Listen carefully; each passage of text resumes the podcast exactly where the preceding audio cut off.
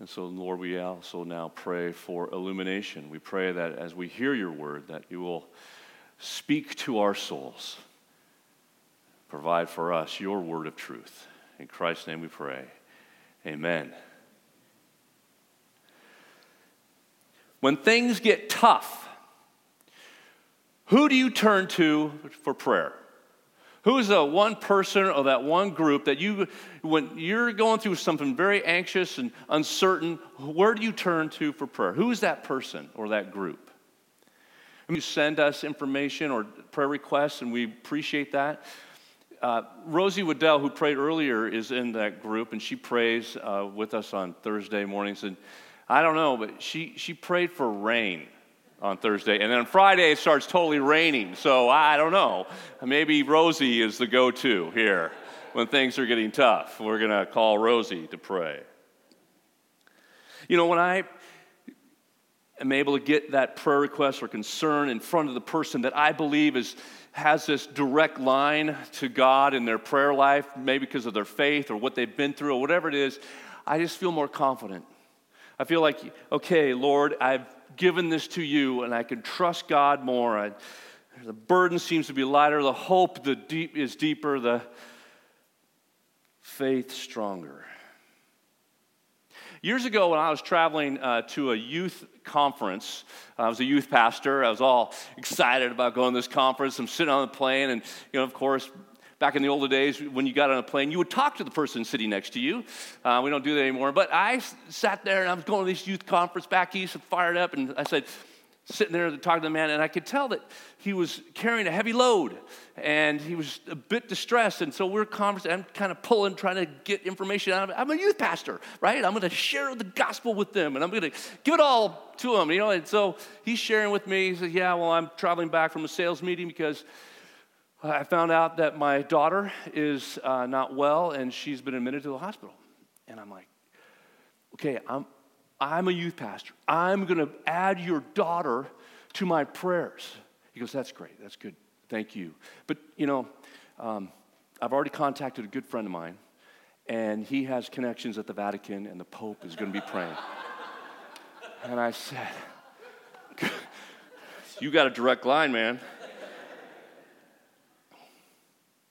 You know, many believe there are unique places on the planet where that that layer or that membrane between heaven and earth is very thin. They call them thin places. Actually, the Irish call them thin places.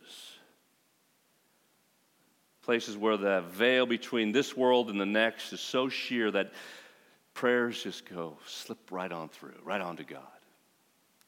I happened on one place uh, that's considered a thin place years ago. Uh, on my tour of Israel, we went to the old city of Jerusalem and we went to the Wailing Wall. Many of you know of this place. It's often called the Western Wall. It's, it's part of the second temple that remains, that was rebuilt by Nehemiah that, as those who were exiled from Babylon returned. As you go to the wall, there's cracks in the stones, and you can write a prayer and you can stick it in the wall. It's a thin place. One of the pastors that I was traveling with, he had, he upstaged me, uh, he had prayer requests from his congregation. I'm sorry, I didn't bring prayer requests from y'all. I, I just prayed for you all there at the Wailing Wall. Uh, and, but he had a bunch, and he stuck it in the cracks there. Back to the question when you're going through something very difficult, who's your go to? Where do you go for prayer? Who is, who is the person that you're confident that that prayer is going to get through? Now, would you believe me if I told you that Jesus is praying for us? As mysterious as that is, he says so much in his farewell address to the disciples before he is betrayed and arrested and tried and crucified. He, he tells them and he prays for them, and he includes that he's going to be praying for us. It comes out of the gospel according to John. Here, here how it comes out. This is what Jesus says. He's in prayer. He's been spending time talking to the disciples. I'm the vine, you're the branches. Remember, we talked about that a little bit.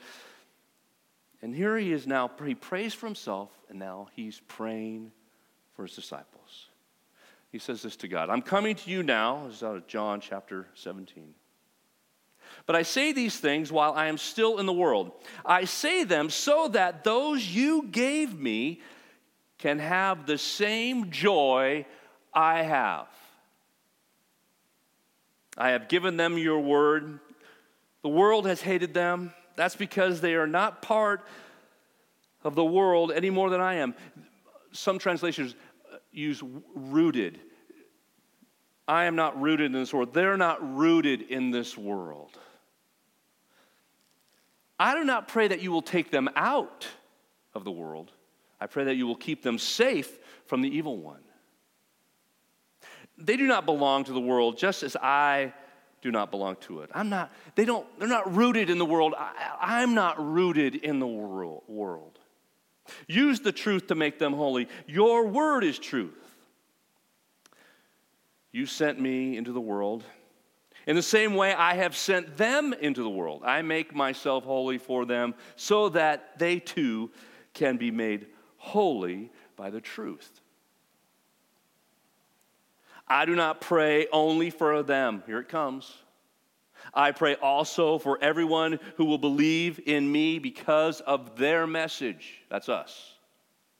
That's the church. The world will believe that you have sent me. I have given them the glory you gave me. I did this so that they would be one just as we are one. The word of the Lord. Thanks be to God. Jesus prays for a lot of things there. And one of the things that stands out, at least for me, is that they, he prays that they will have joy. We're in the Vine series, Life on the Vine series, and we're going through the fruit of the Spirit, and today is joy. You know, as you leave the sanctuary, you'll notice that there's little cards.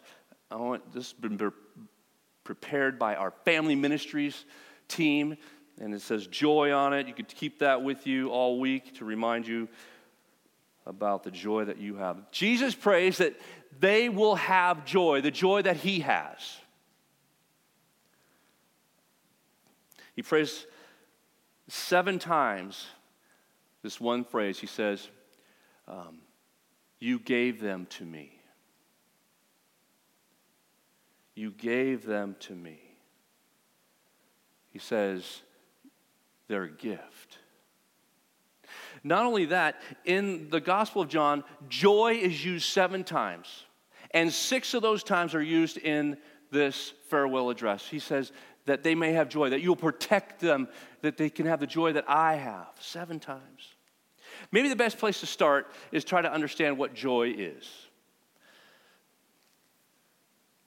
Often joy and happiness are confused, but they're different. Christian author and Presbyterian pastor Frederick Buechner, he says it this way Happiness turns up more or less where you would expect it.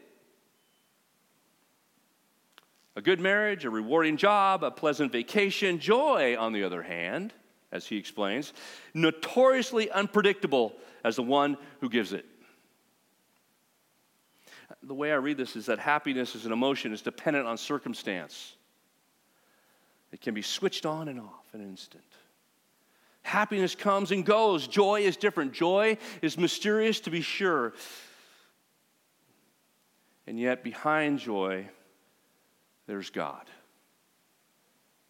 It does not come from within us. We don't manufacture joy as we can do with happiness. It goes deeper than emotional happiness, is what I'm reading here, what Jesus is reminding the disciples. Joy is a sense of contentment regardless of the circumstance. Jesus is joyful. He's praying that the disciples will have joy. He knows what's about to happen to him and the, the path and the journey that he's taking to the cross, and yet he is filled with joy, that they might have the joy. He doesn't pray for our happiness.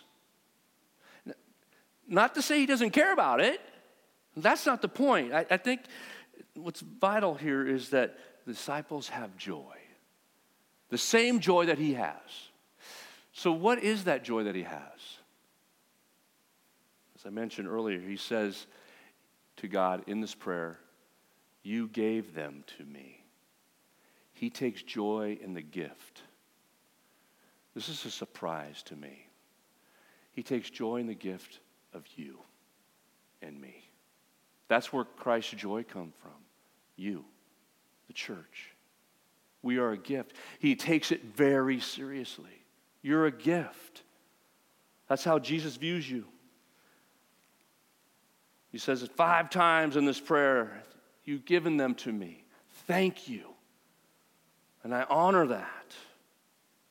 You got me thinking about all the stories Jesus tells about those who are lost and then they're found, and how he celebrates.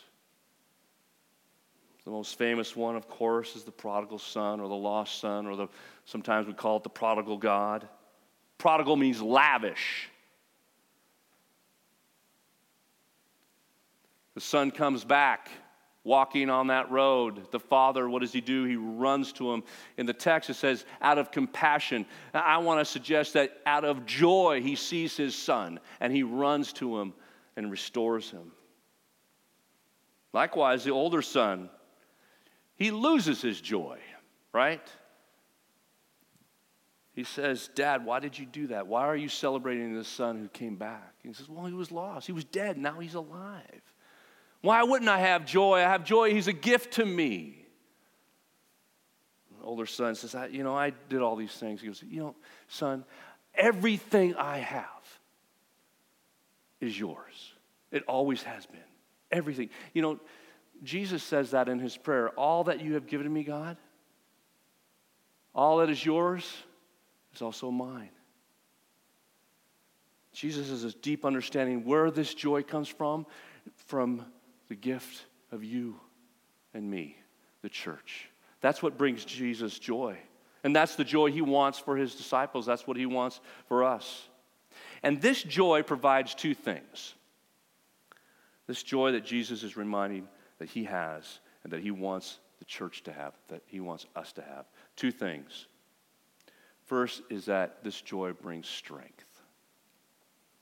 Now, many of you knew, uh, know or knew a wonderful man by the name of Rick Muchow. He would participate with us, and sometimes he would even sing here.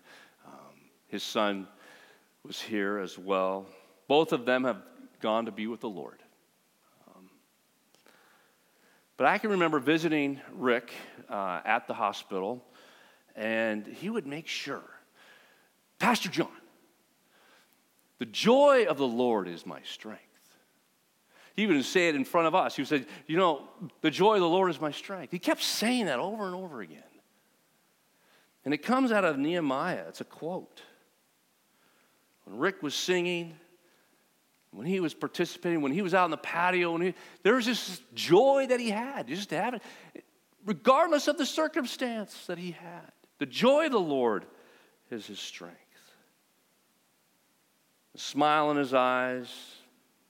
There's no surprise when he referred to the joy that he had. It was thought it was from God. Do not grieve, for the joy of the Lord is our strength, it says in Nehemiah. Isaiah says, So do not fear, for I am with you. Do not be dismayed, for I am your God. I will strengthen you. I will help you. I will uphold you with my righteous right hand. You will have joy. The disciples will need that strength. As Jesus reminds them, he prays that they will be protected from the evil one. Because they're going to be exposed to the same hatred and pain that he has and that he, he has been experiencing that is leading him to the cross. Jesus doesn't sugarcoat the reality of life, does he? It will not be easy. He knows it won't be easy for his first disciples, and he knows that life is not easy for us, the church or future generations. The world of our day, maybe was, he says the word hatred, maybe the world of our day is, it, it gets animated by a sense of, of scarcity instead of abundance. And that comes out that way, and we don't want to share. I, I read, I, maybe it was not correct, but I read that people are hoarding toilet paper again. Is that true? I mean, didn't we learn our lesson already before? Scarcity. Jesus is talking about abundance. Similar to their time, Jesus was feeding the multitudes, remember? And the disciples said, Oh, we don't have enough. We don't, we send them all away. So oh, we got a plenty. What do you got? Give it to me. Joy of the Lord is our strength. The joy of the Lord that Jesus is praying for the disciples also provide purpose. He says it. He's commissioned them, he's equipped them to carry out his work. You have sent me into the world in the same way I am sending them into the world. I'm sending them in with joy so that others will come to know that joy. Remember the parable of the vineyard owner? We studied it a couple weeks ago. And their servants, they're each given talents. And the vineyard owner comes back, and the third servant, he has buried his talent in the ground because he was afraid.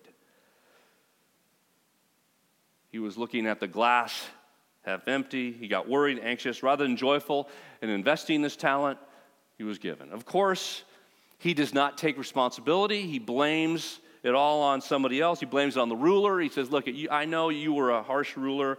Some translations say that you reap where you do not sow. But he made these assumptions about the ruler that aren't true when you take into account how the other servants regard the, the vineyard owner. Blame can siphon away our joy. When we're blaming, our perspective changes, our sense of self, things that we would have found joy in now become muted into other things like judgment, anger, self centeredness, and anxiety. The other servants don't see it that way. They invest with joy the things that they have been given, and it brings them joy. And when the vineyard owner comes back, they're like, Yeah, look at what he did. Look at all these wonderful things that have happened from it providing opportunity to see God's work. Dear friends, when we invest what God has provided for us, as He has equipped us as a congregation, it brings us joy. It brings the purpose that we have together. I was here earlier this morning as we were preparing for our worship service, and the band was playing and preparing to lead us in worship. And I was looking out the corner of my eye, one of our youth were here and they were singing along, just mouthing along was as Amelia was singing. This child was singing too. I don't know. I was filled with joy when I saw that. I was filled with joy because this child is hearing this music. We're investing of our time and our talent and our financial resources to, to bring worship and to bring people together and community and to spread that joy, and we're doing that together. That's purpose. The joy of the Lord gives us strength, the joy of the Lord gives us purpose. And our hearts are filled. And we're doing this together. Jesus is reminding the disciples that while he's away, they have been trusted to invest. This joy will multiply.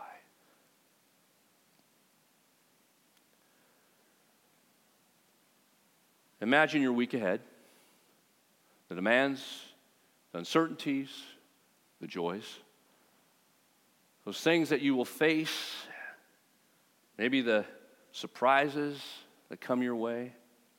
Imagine your week and where you will have joy and how you will re- remember, recall what Jesus has said that He is praying for us because we are a gift and it brings Him joy. And that joy gives us strength. And that joy gives us purpose. And all God's people said, Amen.